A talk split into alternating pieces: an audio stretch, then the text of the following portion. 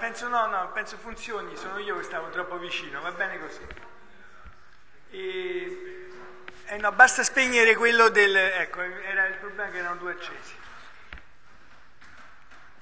Mi è stato chiesto di, eh, diciamo, non rifermi, rifermi al tema in maniera, chiamiamola così, strutturata o ideologica o organizzata o teoretica, ma di partire un po' da, dall'esperienza personale.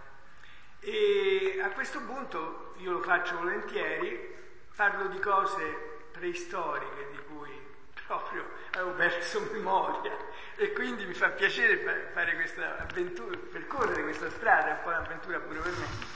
E, e, ehm, e quindi eh, la cura dell'uomo, se uno guardasse oggi a me o alla comunità di Sant'Egidio, potrebbe vedere sicuramente tanti uomini e donne, tanti ragazzi, ragazze di tutte le età, per fortuna anche giovanissimi, che nella nostra società eh, quotidiana, nella vita quotidiana, eh, tendenzialmente non pensano solo a sé.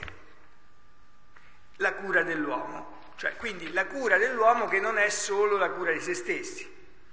E ora questo dato eh, un, può sembrare eh, banale, ma come eh, chi, chi mi ha preceduto sottolineava, è già una parolaccia, perché tutta la comunicazione è realizza te stesso, eh, tutta la posta non del cuore, ma tutte le domande e risposte sui grandi eh, magazine nazionali dicono occuparsi degli altri sì, ma attenzione con misura senza esagerare, l'importante è l'equilibrio, se si eccede si cade nello squilibrio, quindi alla fine si ottiene l'effetto opposto e questo, eh, se uno legge quel tipo di eh, comunicazione, che però è quella, direi, di classe media diffusa, è un mantra, cioè nessuno osa dire che questo concetto di equilibrio è anche una fesseria.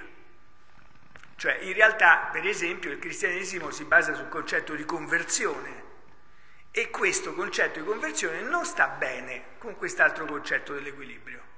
L'equilibrio è una conquista sempre successiva e sempre che si fa e che sempre si fa nella vita e che sempre si aggiusta sempre nei rapporti umani e nel rischio umano, nel rischio pedagogico, nel rischio della vita, volendo bene, essendo voluti bene, fallendo e continuando a voler bene e pure di più. E questa è la vita.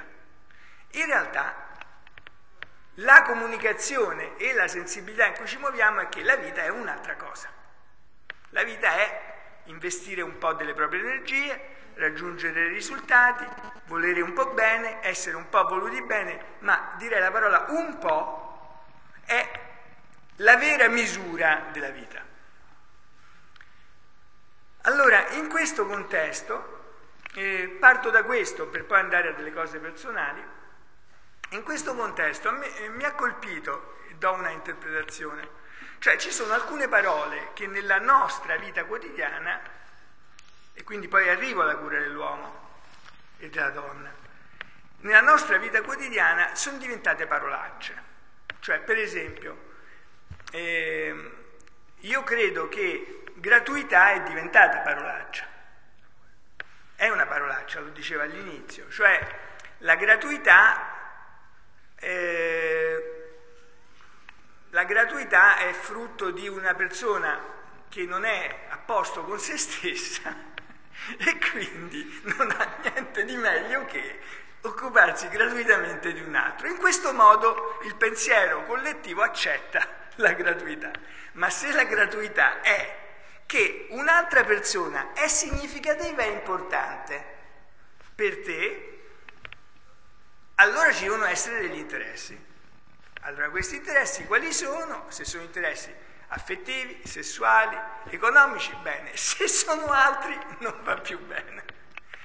Se si va per esempio in una eh, lungodeggenza per anziani, in una casa di cura per anziani, eccetera, e si chiede di vedere un anziano, se si è parenti si può andare, se non si è parenti Se non si creano problemi e non si accorgono che non sei parente, va bene. Ma se a un certo punto dici, senta, infermiere, scusi, perché non viene che ha suonato e non viene? Scusi, lei chi è? Un amico. Dopo la terza volta la direzione dice che gli amici non possono andare a trovare i malati, ma solo le persone che hanno un legame di sangue, che magari sono quelle che hanno lasciato in istituto quella persona. Questo mi è successo, ci è successo. Questa è la società in cui viviamo. La cura della persona, per esempio, non è tutelato il diritto all'amicizia nella cura della persona, è, cura, è tutelato solo il diritto di sangue alla cura della persona.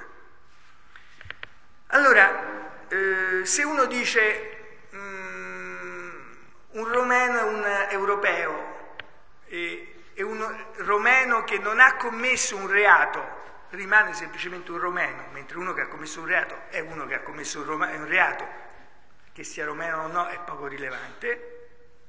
Invece se uno è romeno, in quanto romeno, tendenzialmente c'è un, oggi un'opinione pubblica che dice è meglio che se ne stiano da casa loro, anche se sono europei. Chi dice, ma scusate, avete ragionato, sono europei come i francesi, come gli italiani, come i tedeschi? Sì, ma tu sei buonista è un altro le parole di cui... Eh, cioè. Allora, fatta questa lunga prolusione, vi racconto qualche cosa. Quando io eh, avevo 16-17 anni, andavo in una scuola cattolica concorrente, non era concorrente dei gesuiti, però non dei gesuiti. Non era concorrente perché non si fa la concorrenza alla Ferrari, cioè la Ferrari è la Ferrari, e quindi gli altri sono altri. E questa, io ero andato a questa scuola cattolica perché la mia famiglia era, diciamo, aveva tutte le qualità del mondo, ma non era precisa dal punto di vista burocratico, si era dimenticata di iscrivermi alle superiori. Io volevo andare al Mamiani e invece non, eh, andato a settembre non ero iscritto e quindi chiesi alla scuola di provenienza se mi riprendevano e mi hanno ripreso e quindi erano buoni e mi hanno ripreso. E quindi in questa scuola cattolica ho finito anche le superiori.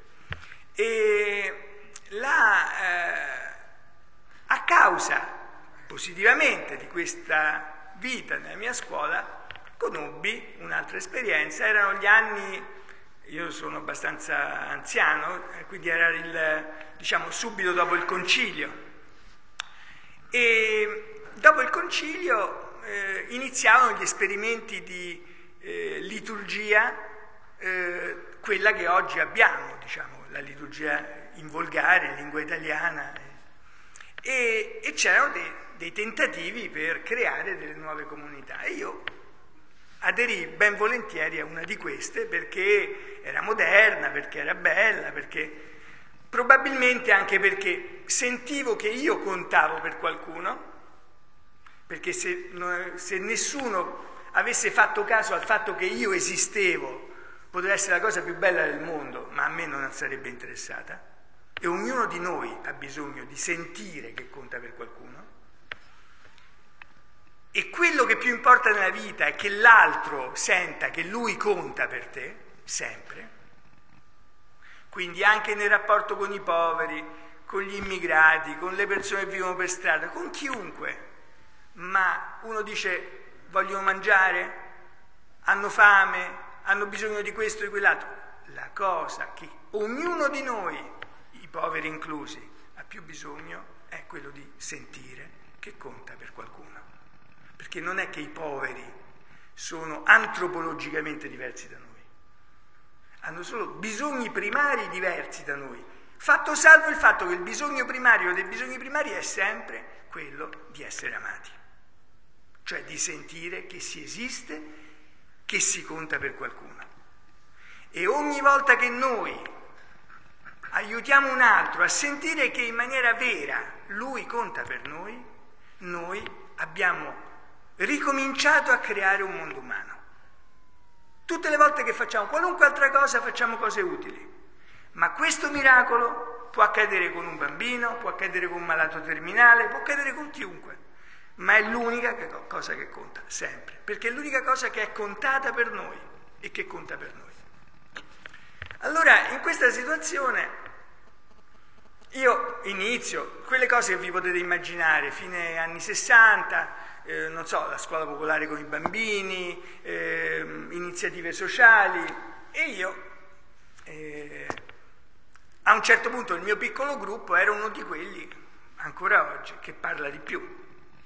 E quindi, al di là del fatto di contare in maniera profonda per qualcuno, c'era questo risvolto sociale, mi piaceva finché c'era una persona nel mio gruppo che mi insisteva, guarda c'è un altro gruppo bellissimo, vieni, guarda, e io non la sopportavo, proprio una cosa insopportabile. Finché alla fine, proprio come dice, sai, c'è un detto, c'è un, uno scrittore del Settecento che dice, in fondo, dice, eh, il, eh, diciamo, il motivo per cui si dà l'elemosina è lo stesso per cui si va dal calzolaio per poter camminare in pace. E in qualche misura eh, io eh, decisi di andare a una riunione di questi altri perché non, non sopportavo più questa che mi insisteva. Vado a questa riunione e la riunione era veramente, veramente noiosa, ma veramente di una noia mortifera. Ma la cosa che percepii era questa, era che chi teneva la riunione, la riunione era fatta delle persone che c'erano, né più né meno, ma chi teneva la riunione? Aveva un unico interesse, che co- come noi possiamo un po' diventare come Gesù. E non cercava di far dire al Vangelo quello che io volevo che il Vangelo dicesse per poter confermare la mia visione di una vita impegnata socialmente e civilmente nel modo in cui a me piaceva, che era quello che io cercavo di vivere. Quindi ero giovane, ero ancora abbastanza onesto e percepii che quella cosa noiosissima era radicalmente diversa. Era mi incontrai come con un frammentino della bellezza del Vangelo e di Gesù attraverso uno che onestamente si chiedeva come possiamo diventare così. E allora quello lì poi mi fece conoscere un altro, è così che incontrai poi Andrea Riccardi, che è l'iniziatore della comunità di Sant'Egidio, e così quella che non aveva neanche il nome di comunità, di comunità di Sant'Egidio, in realtà era quella cosa lì. E allora l'amicizia con i poveri, cambiare il mondo, cambiare il mondo assieme, non da soli, cambiare, un'altra parolaccia, cioè del, oggi cambiare è parola riformare, aggiustare, rendere tutto adatto per tutti, eh sì, ma cambiare è parola non opportuna, eh, diciamo. E allora noi era la cura dell'uomo, Cambiare il mondo va bene, era il 68, era il 70, ma non si può cambiare il mondo se non provi a cambiare te stesso. Cioè cambiare il mondo e cambiare se stessi è la stessa cosa, è nello stesso momento ed è sempre. Allora la cura dell'uomo è che mentre un altro entra nella tua vita, tu guarisci te stesso. Cioè non c'è un prima in cui tu impari, ti formi, sei perfetto e poi doni ciò all'altro. E questo diventa anche un po' fastidioso a volte. Al contrario, i poveri come amici che sono entrati nella mia vita sono diventati la guarigione della mia vita, sono diventati la sprovincializzazione della mia vita, sono diventati una famiglia più larga nella mia vita sono diventati una vita che è due o tre vite, perché non si dorme mai, però, eh, però si vive di più. Cioè, oltre a una vita straordinariamente più divertente, cioè diciamo più faticosa, più difficile, a volte più dolorosa. Ma la vita non è evitare il dolore, la vita è amare, soffrire, amare, soffrire, vivere, vivere di più. Cioè conservare la vita davvero è metterla sottoterra e muore. Cioè noi viviamo in una società in cui si teorizza eh, il fatto che sostanzialmente non bisogna avere maestri. ognuno deve avere la propria autonomia, pensare a se stesso, eh, realizzare se stesso. Il tema di realizzare se stesso è, for- è formidabile. Per esempio, su questa base si teorizza il fatto che la confessione non è più necessaria, non bisogna avere padri e madri, non bisogna dipendere dagli altri. La dipendenza dagli altri è considerata sempre un male, come una debolezza della personalità. In realtà la nostra vita è sempre dipendenza dagli altri, cioè noi dipendiamo sempre dagli altri, nessuno può non dipendere dagli altri, noi dipendiamo quando ci alziamo la mattina se chi vive in casa con noi ci sorride o non ci sorride, noi, il nostro umore cambia, dipendiamo dal tempo, dipendiamo dalle persone che incontriamo, dipendiamo dai figli, dipendiamo dai nonni, cioè dagli amici, cioè nessuno può non dipendere dagli altri. I disabili dipendono dagli altri un po' di più, ma tutti noi in questo senso siamo disabili. Poi la nostra società cerca di negarlo, cioè di dire no, tutti autosufficienti, tutti bravi, nessuno deve dipendere dagli altri. Ma questa è un'illusione. Allora, in questa situazione, il fatto ne, oggi, per esempio, il fatto di non dipendere dagli altri, ed è una delle tante ragioni per cui non si chiede mai scusa, perché quando chiedi scusa dipendi da un altro, ma non si riceve neanche mai perdono, ed è la grande tristezza della nostra società, dove, si, dove ci si dispera perché non si riceve mai perdono, perché ci si dispera nella solitudine. Allora, in questa situazione, per esempio, non si trova niente di strano al fatto, cioè se noi guardiamo non oggi l'Italia, ma gli Stati Uniti, che possono essere per alcuni aspetti l'Italia di fra 10 anni, 15 anni, non solo uno dei mestieri più redditizi è oggi il chirurgo plastico, perché per i 18 anni uno dei regali più graditi è quello di avere pagato eh, il coupon per la chirurgia plastica necessaria. E negli Stati Uniti, se uno gira, eh, tutte le casette hanno chirurgia plastica, tu pensi, dici, ma come questo è un popolo di chirurghi plastici, ci saranno pure i clienti, oltre le mogli. Eh, dico, però dall'altra, il problema degli Stati Uniti è che il 75% degli americani, probabilmente gli altri sono i poveri, il 75% degli americani ha avuto o ha un'esperienza di terapia, di terapia di assistenza terapeutica, psicologica, psicanalitica, psicoterapeutica e così via, che è un sostituto del fatto che si, parla, che si parli con qualcuno autorevole. Cioè il fatto che non dipendendo ufficialmente più nessuno da nessuno, non c'è più nessuno con cui si parla. Cioè la cura dell'uomo non c'è più. Allora chiudo gli ultimi cinque minuti. Avrei dovuto... Allora, il... in questa situazione, torniamo all'Italia, per esempio, bambini che stanno sostanzialmente soli, spesso a casa, la televisione e così via, e poi dice in Italia l'11% dei bambini è ipercinetico, e quindi adesso c'è stato un congresso di 2000 medici con una casa farmaceutica per introdurre un farmaco per sotto i 14 anni per i bambini ipercinetici, probabilmente utilissimo perché abbassa il tasso di... Però il problema qual è? Che non è che si attacca il modello di vita, che tanto deve rimanere uguale, non è che si attacca il fatto che i bambini non sanno dove guardare, che poi quando vanno a scuola c'è una scuola che molto spesso non gli piace, non...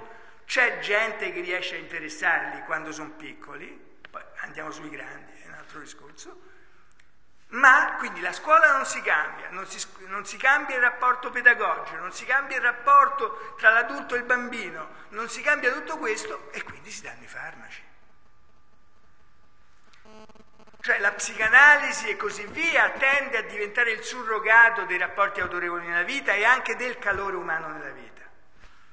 I farmaci diventano la medicina, la parola cambiare non esiste più perché non si può cambiare nulla, non si deve cambiare nulla. Allora, Io nasco come esperienza personale dal contrario. Io ero non un giovane ricco, ma ero un giovane non quasi povero che viveva quasi come i giovani ricchi perché stavo nel punto giusto, e però eh, come giovane quasi ricco eh, io mi incontro col fatto che l'unico modo vero di vivere è quello che qualcuno si cura di me e quindi è l'idea della comunità, di una famiglia, di rapporti veri, profondi, di persone che insieme provano a cambiare il mondo, ma sanno che loro sono, tra virgolette, difettosi e quindi si cambiano noi stessi. Lo si fa senza violenza, perché questo è un elemento fondamentale, cioè non è che tu imponi la tua visione a un altro, ma sempre semmai è un altro che sente il cuore che si scalda, come i discepoli di Emmaus, camminavano, stavano lì, se ne tornavano soli dopo, dopo quei fatti che erano accaduti a Gerusalemme si sentono a un certo punto scaldarsi il cuore. E allora che scopriamo? scopriamo scopro i poveri, i poveri come amici, non come oggetto di attenzione.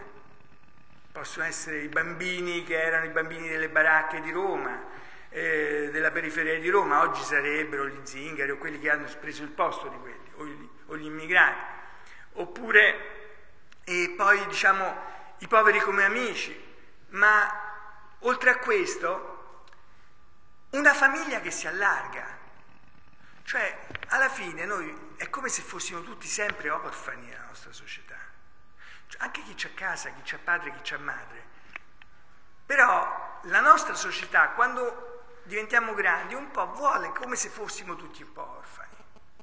Al contrario, io credo che quello che io ho scoperto è esattamente il contrario, cioè il fatto che si può costruire una famiglia anche di senza famiglia, una famiglia anche con chi storicamente sembrerebbe che non c'entra niente con te. Nascono così anche grandi cose. Non ve le sto a raccontare, ma nasce così la stessa pace costruita in Mozambico dal 90 al 92 è la prima volta nella storia che una realtà non governativa costruisce un vero processo di pace in una guerra civile che durava da 17 anni e che aveva fatto un milione di morti. La comunità di Sant'Egidio perché fa questo? Tutto nasce dalla fedeltà nell'amicizia. Una persona con cui eravamo amici, che ci aveva raccontato delle cose, abbiamo cercato di fare la cura dell'uomo, cioè non si può, non curi solo l'anima, non curi solo il corpo.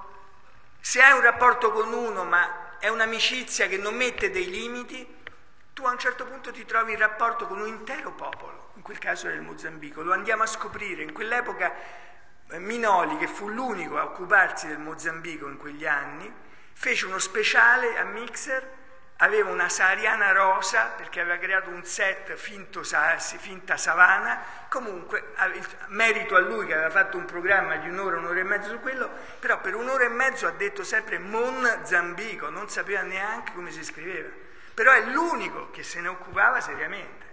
Quindi noi ci appassioniamo a questo mondo sconosciuto e se ti appassioni a un mondo sconosciuto, beh, alla fine scopri che l'unica cosa per far vivere quel mondo sconosciuto, la cura di quel mondo è anche occuparsi della guerra e della pace, andare a cercare rapporti con la guerriglia, cominciare a parlarci, organizzare i primi incontri e poi 26 mesi dopo davvero la pace definitiva.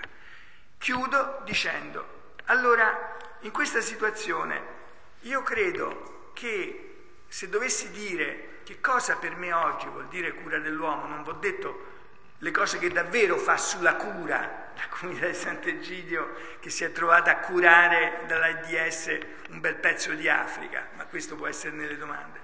Ma io credo che eh, per curare profondamente l'uomo, prima di tutto bisogna ricordarsi che noi non siamo sani, cioè che noi siamo malati come i malati può essere in misura diversa, ma che l'unico modo di curare se stessi è non concentrarsi su se stessi e cominciare a concentrarci sugli altri. Cioè dice Gesù io non sono venuto per i sani ma per i malati ed è un'esperienza profonda di ciascuno di noi. E allora, mentre curi un altro, tu guarisci un po'. Mentre curi un altro, ti si allarga la famiglia. E ogni volta che invece ti concentri su te stesso e sui tuoi problemi, alla fine curi meno te e curi meno gli altri. E concludo con questa immagine, cioè c'è una icona, eh, l'icona del buon samaritano, come è dipinta in Oriente, e c'è l'uomo mezzo morto che è raccolto dal samaritano e c'è la cavalcatura. E l'uomo mezzo morto ha una faccia abbastanza triste, un po' però sofferente, ma non troppo. E l'uomo che soccorre il samaritano ha la stessa faccia, perché Gesù e il povero sono la stessa cosa. Ed è secondo me quello che ci aiuta a capire qual è la chiave per curare l'uomo e per curare noi stessi. Grazie.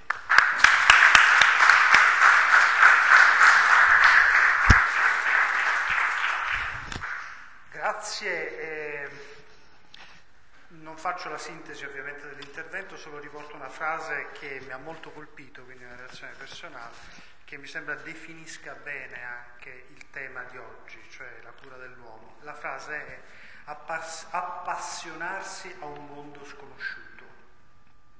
Ora, quando l'altro è un mondo sconosciuto per il quale proviamo del, delle reazioni affettive no, che possono essere di qualunque tipo, anche di repulsione, di paura, di attrazione, eccetera, questo significa che stiamo superando la soglia di noi stessi e possiamo appassionarci a un mondo sconosciuto che è poi la vita. Poi l'altro rappresenta per noi veramente la vita. Eh, vi dicevo il nostro incontro ha un ritmo abbastanza veloce, sarebbe bello soffermarsi per più tempo, ma è anche bello lasciare degli spunti. Eh, vi chiedo, ci sono delle domande prima di passare all'intervento successivo? Cioè, questo intervento vi ha sollecitato? Sì, prego. Penso sia già.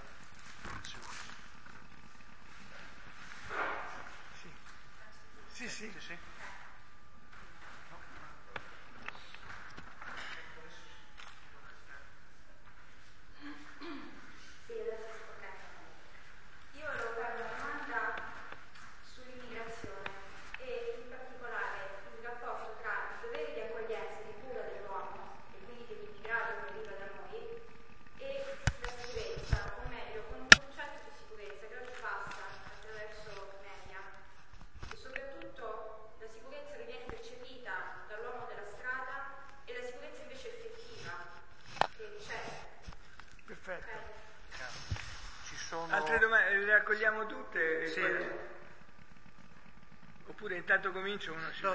Se c'è, se c'è, qualcosa, perché sarà diciamo, una risposta breve per poi rilanciare, sarà tutto un po' dinamico. Sì.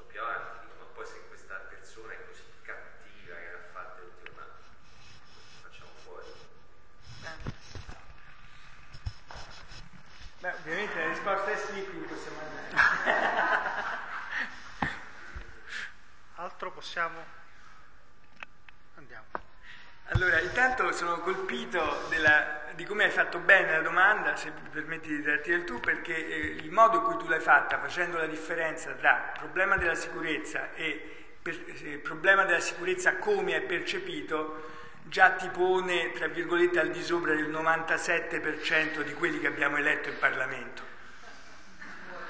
Perché questo discorso, così, con questa semplice chiarezza, non è stato eh, portato avanti da nessuno sostanzialmente di quelli che ha fatto questa campagna elettorale. Però lascio il 3% dove chi è eletto...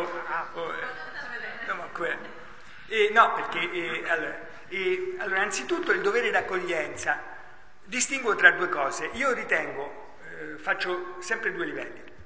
Come cristiani io credo che il dovere di accoglienza rimanga un dovere addirittura ontologico dell'essere cristiani.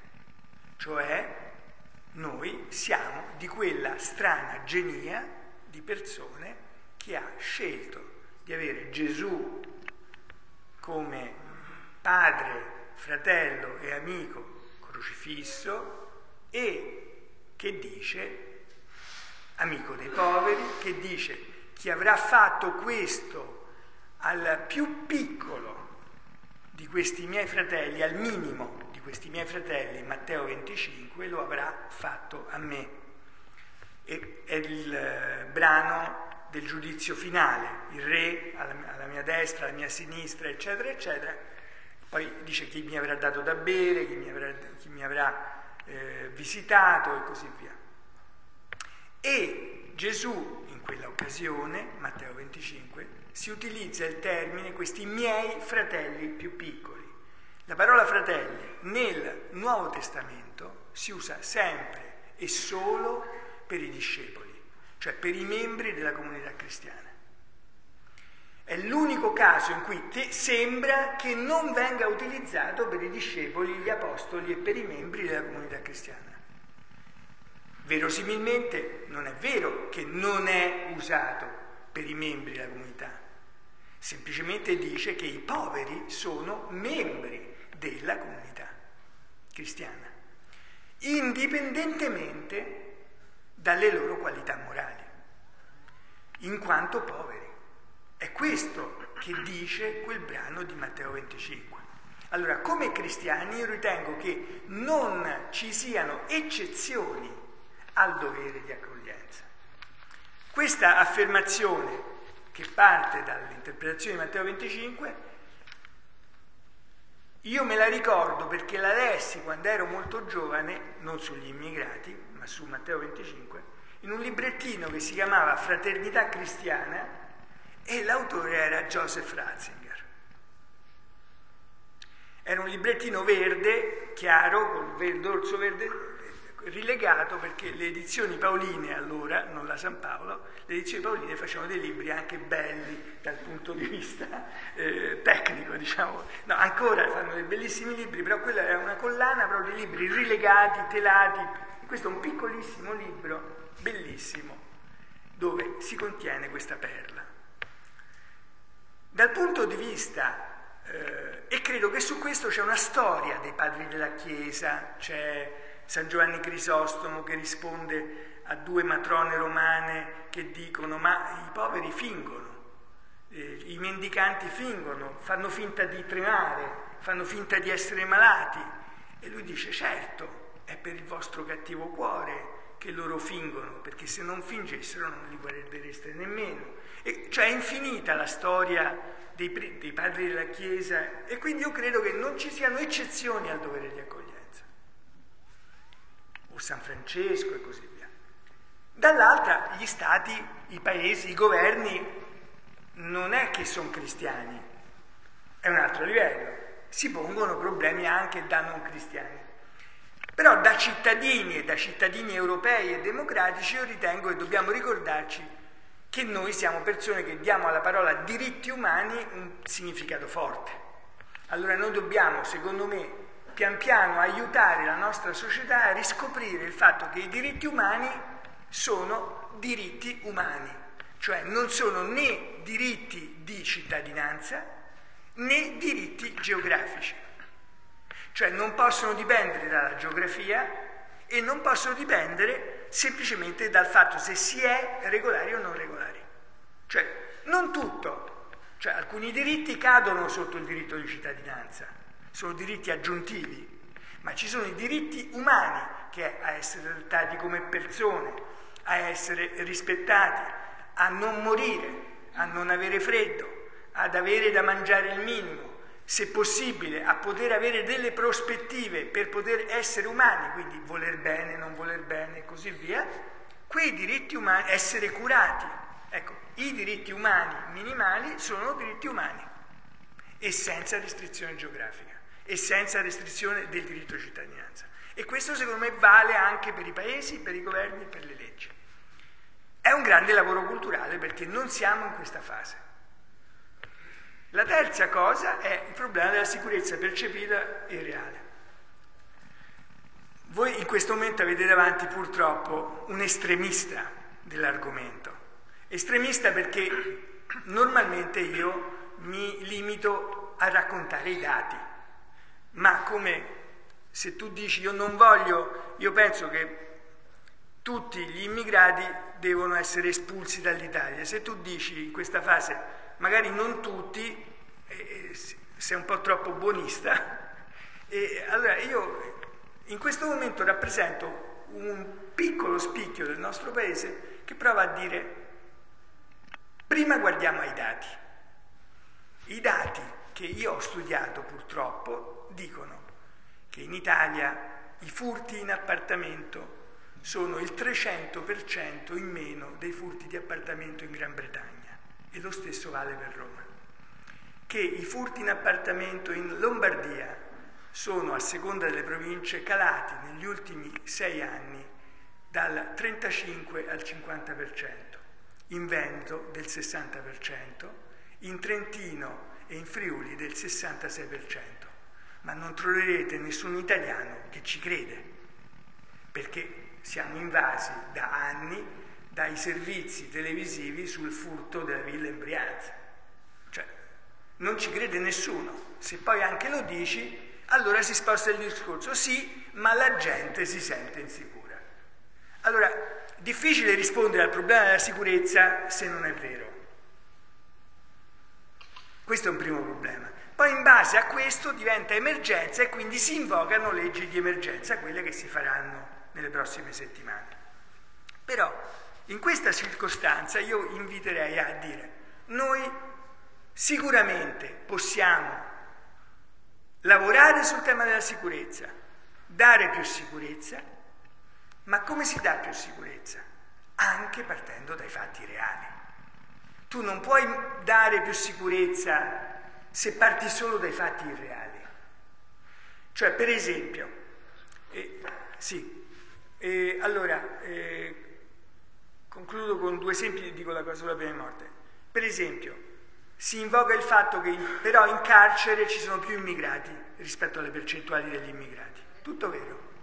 Però, se si guardano gli immigrati regolari e gli italiani, ambedue delinquono nella misura del 6%. Cioè in carcere immigrati regolari e italiani sono identici. Immigrati irregolari, cioè tenuti nella marginalità, delinquono molto di più. Quando noi abbiamo iniziato con la comunità di Sant'Egidio, nelle baracche romane, eccetera, eccetera, il carcere era pieno di baraccati. Perché? Ma non è che nel DNA dei baraccati c'era più tendenza a delinquere. Nel 1904 a New York il 46% degli omicidi era fatto dagli italiani, quando gli italiani erano il 4%. Scrivevano che gli italiani erano naturalmente sanguinari, nel loro DNA erano sanguinari, solo che non era così. Allora, in sintesi, partiamo dai dati e sicuramente colpiamo tutte le volte il crimine individuale ed evitiamo sempre tutte le generalizzazioni. Lavoriamo sulla legalità e che sia sempre legalità per tutti e non solo per i poveri. Su queste due basi, secondo me, si può tranquillamente andare avanti. Sulla pena di morte, ma io potrei stare qui sei mesi, ma il concetto fondamentale è questo, che anche cioè la pena di morte è la pena è uccidere in nome della società, a nome di tutti un cattivo, tra virgolette. Sorvolo sul fatto che nei sistemi legali più raffinati, stiamo negli Stati Uniti, il tasso di errore è immenso. Io personalmente, andando nel braccio della morte, occupandomi di questo, eccetera, vi posso dire che mi sono fatto un'idea abbastanza convinta, convincente del fatto che il 15% dei condannati a morte tecnicamente non è mai responsabile del reato per cui è stato condannato a morte. Quindi non sono solo i 128 casi di innocenti che hanno liberato dopo molti anni dal braccio della morte e siamo nel paese di grande raffinatezza giuridica. Ma il problema è che tutte le volte che si uccide si uccide in nome della società, in nome della collettività. E si uccide uno che ormai non può più nuocere. E c'è una sproporzione di forza tra chi uccide e chi viene ucciso che non, mette, che non è più legittima difesa. Non è la società che si difende dal cattivo. Cioè ogni volta che c'è la pena di morte si abbassa l'intera società a livello dell'assassino. E questo non lo si deve fare perché noi non possiamo permetterci di essere tutti assassini. Cioè, alla fine, noi non vogliamo non uccidere il cattivo, diciamo così, perché siamo buoni, ma noi non vogliamo uccidere il cattivo perché se diciamo che lui è cattivo, non possiamo tutti noi diventare come lui. È un'umiliazione per ciascuno di noi ed è un'umiliazione dello Stato. E infine, io credo, per i cristiani, lascio perdere perché essere contro la pena di morte, ma eh, la pena di morte è alla fine una legittimazione culturale del fatto che la vita si può togliere. Cioè è il modo in cui la società a livello più alto dice sotto circostanze particolari si può uccidere e a questo punto alla fine si legittima una cultura di morte.